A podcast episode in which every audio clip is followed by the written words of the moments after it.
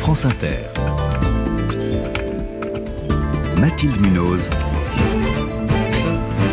Le 5-7. Il est 6h21, sa boussole intérieure n'a eu de cesse d'indiquer le nord, le grand nord même, l'Arctique, le Groenland, la Sibérie. Jean Mallory, immense spécialiste des Inuits, est mort à 101 ans et c'est pas facile de résumer sa vie. Il fut géophysicien, anthropologue, homme d'action, cinéaste, peintre, enseignant éditeur aussi évidemment. Il a créé la collection Terre humaine chez Plomb, prestigieuse collection euh, qui a publié les grands noms de l'ethnologie et de l'anthropologie. Collection que vous dirigez désormais, Philippe Charlier. Bonjour. Bonjour. Vous-même êtes anthropologue, archéologue, médecin. Jean Mallory a un parcours, un profil euh, comme il n'en existe plus. Qu'est-ce qui vous fascinait le plus chez lui? Ce qui me fascinait avant tout, c'était sa force de, de révolte assez, assez manifeste. Je pense qu'il tenait ça du fait qu'il avait été résistant évidemment mondial et puis c'était un homme qui était qui était exalté voilà il pouvait vraiment euh, soulever les foules mais il refusait avec obstination le fait que l'homme détruisait la nature alors attendez, euh, Philippe euh, Charlier, on a une liaison qui est très mauvaise. Euh, on vous perd, on n'entend que quelques mots, de deux mots sur trois à peu près. Je sais pas, je m'adresse à Tiffany qui a la technique en face de moi. Est-ce qu'on peut essayer de régler, de faire quelque chose? Ce serait dommage de ne pas profiter pleinement de votre témoignage. Écoutez, on va continuer, on va voir si, ça, si, ça s'améliore. Donc vous nous disiez, ce qui va vous, fasciner le plus, c'était son, son, son côté homme enragé, homme engagé, homme qui lui venait donc de la résistance. Oui, son caractère révolté aussi. C'était vraiment ça qui était, euh, qui était fascinant.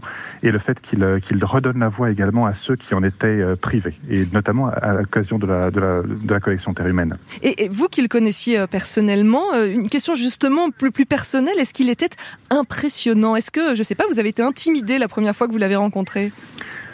La première fois que je lui ai serré la main, euh, il, m'a jaugé à ce, à ce moment-là. C'était euh, dans, ce, dans ce serment de main qu'il euh, qu'il s'est passé beaucoup de choses. C'était une force de la nature. Euh, C'était un homme qui était un, un, géant, autant sur le plan physique que sur le plan, que sur le plan moral. Il était vraiment extrêmement impressionnant. Mais on a passé des heures et des jours à, à parler, à, à, apprendre des choses l'un de l'autre. C'est surtout moi qui apprenais, bien évidemment.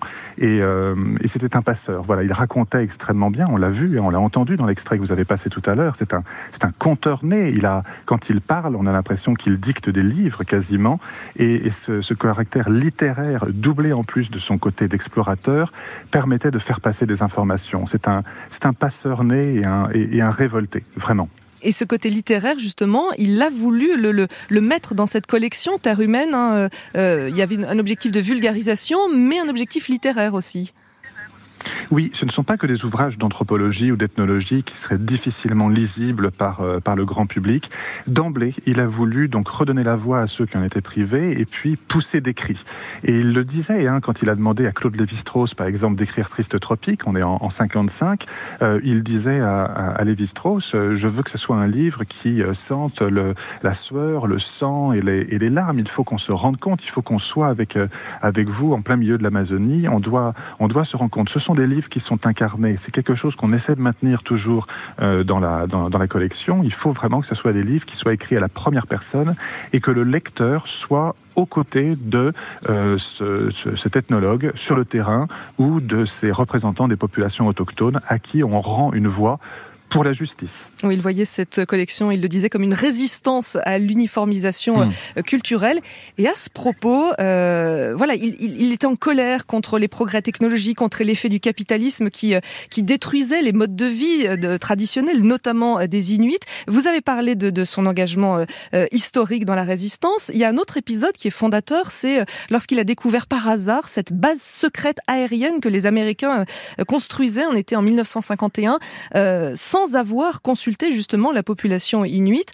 Euh, et il avait osé se dresser face à un général de l'armée euh, américaine et lui dire Go home.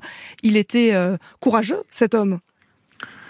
Il était courageux, il était, euh, il, il, était prêt à tout en fait. Et quand il faut imaginer vraiment la, la force de cet homme qui est seul avec ses chiens, euh, avec euh, parfois quelques Inuits qui, qui l'accompagnaient, mais pas tout le temps. Il aimait beaucoup la, la, solitude.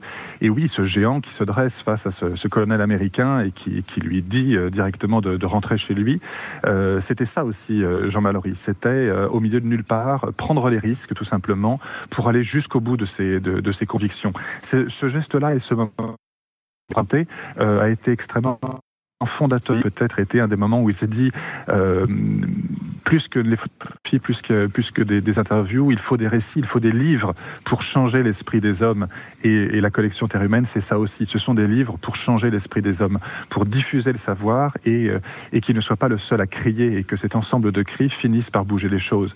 Mais il était révolté aussi contre l'université française, qu'il jugeait aussi comme étant un véritable champ de ruines. Il était révolté contre certains, voire beaucoup de ses collègues.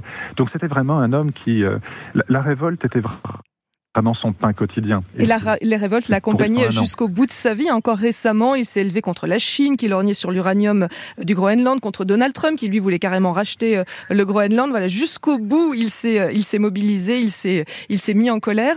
moi, j'aimerais pour une dernière question savoir ce qu'a apporté sa formation de géophysicien à, à son, à son ethnologie, à son anthropologie, puisqu'il le dit lui-même, il est passé de la pierre à l'homme. Oui, et eh bien ça lui a apporté la finesse du regard et ça lui a apporté la possibilité de travailler sur le temps long. Il considérait que les humains étaient un peu comme des pierres et comme des, petits cailloux les uns à côté des autres. Vous savez, c'est le spécialiste des éboulis à l'origine. Mhm. Il a fait ses premières classes quand il était dans le Hogar, donc dans le, dans le désert du, du, Sahara. C'est là qu'il a appris qu'il partait en mission euh, dans, le, dans, le Grand Nord. Et donc lui, il voyait vraiment les humains comme des, des sommes de petites grappes de, de, de, pierres et ça lui a appris à la patience, tout simplement. Il sait qu'au fur et à mesure, tout se fait et que tout revient vers euh, tantôt l'équilibre, tantôt le déséquilibre, mais il faut prendre les choses très très longtemps euh, à, l'avant. Donc c'est voilà, c'est la patience et la finesse de l'observation. Il pouvait vous faire l'autopsie de millions d'années d'évolution d'un paysage juste en regardant un éboulis. C'était un homme formidable. Merci pour cet hommage, Philippe Charlier. Vous avez pris euh, la suite de Jean Mallory en dirigeant cette formidable collection Terre humaine chez Plomb.